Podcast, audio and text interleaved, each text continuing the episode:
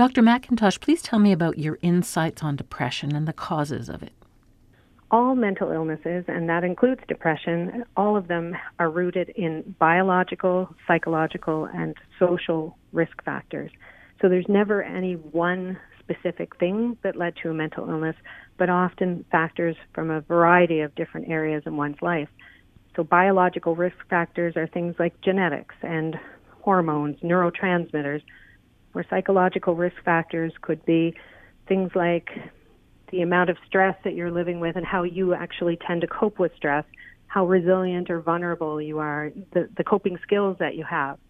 And then the social risk factors are things like being under a huge amount of financial pressure, for instance, or having marital strife, difficulty with your children. So we call them biopsychosocial risk factors, and every mental illness, no matter how genetic it may be, is still influenced by psychosocial factors in your life. So it's not all biological. Tell me more about uh, the link between stress and depression. Well, stress is actually a really important risk factor for depression, particularly early on in the first onset of depression, for instance. So I will often see young people who've had a really stressful situation and they're experiencing a first depression, and there's a clear correlation between when they uh, started to experience stress, how long the stress has gone on, and how severe it is.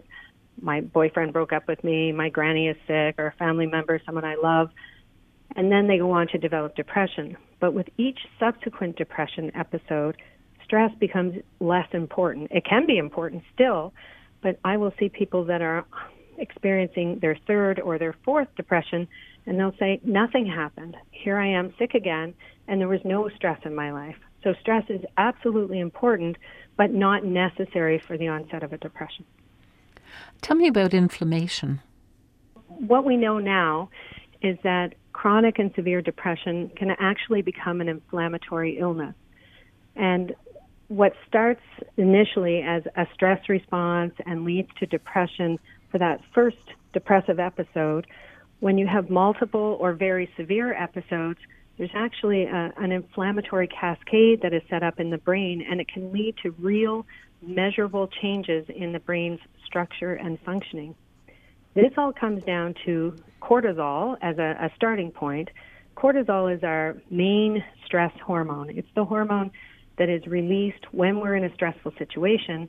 It's an anti-inflammatory hormone, and it helps to basically prevent tissue damage, help us to overcome a stress and get us back to homeostasis or back to normal as quickly as possible. But when you're under chronic, unrelenting stress and that cortisol level is really high, a sustained high of cortisol over an extended period, it can actually start to cause harm. And it impacts how some of our brain cells, glial cells, which are the, the really the brain caretakers, the support cells in the brain, they help to keep the brain clean, they help to feed and nourish the the neurons, and when when there's high cortisol over a long period of time, they impact how glial cells do their job.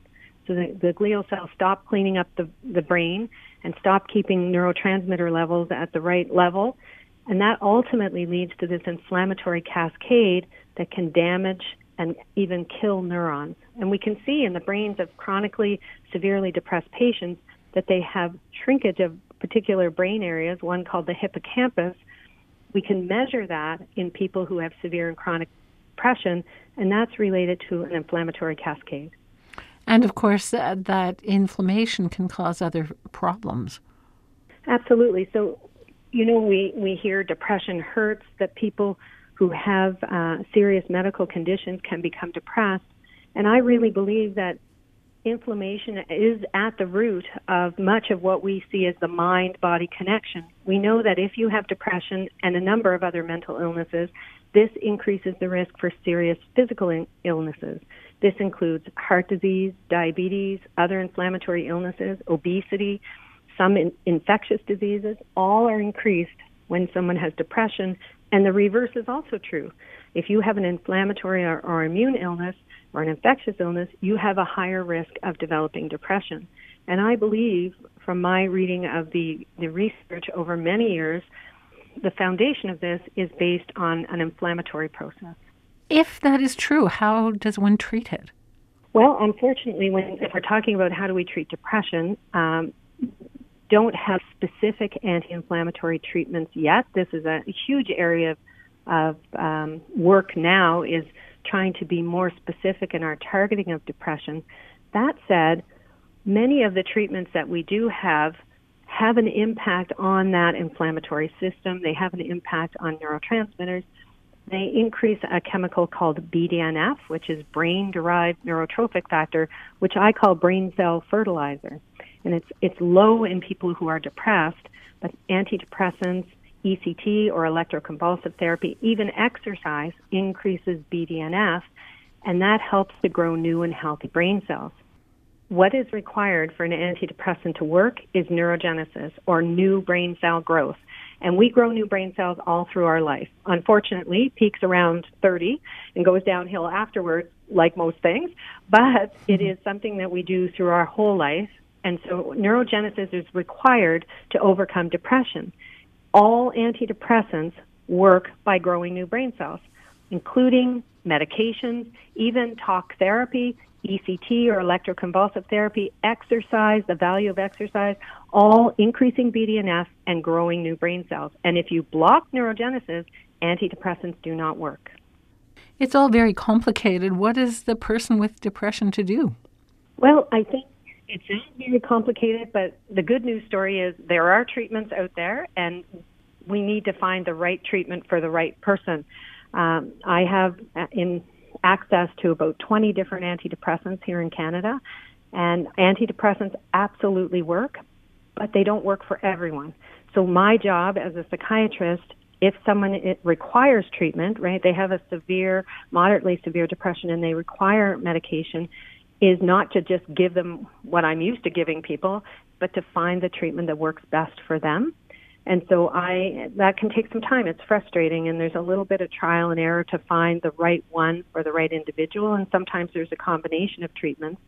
As well, there are other treatments that can be very helpful, not just medication. So exercise, yoga, mindfulness, faith, these, these all have some evidence for their value in preventing or helping to manage mild to moderate depression. If you're able to exercise even with a severe depression, that really does help, but it's not going to be the only treatment that's going to work.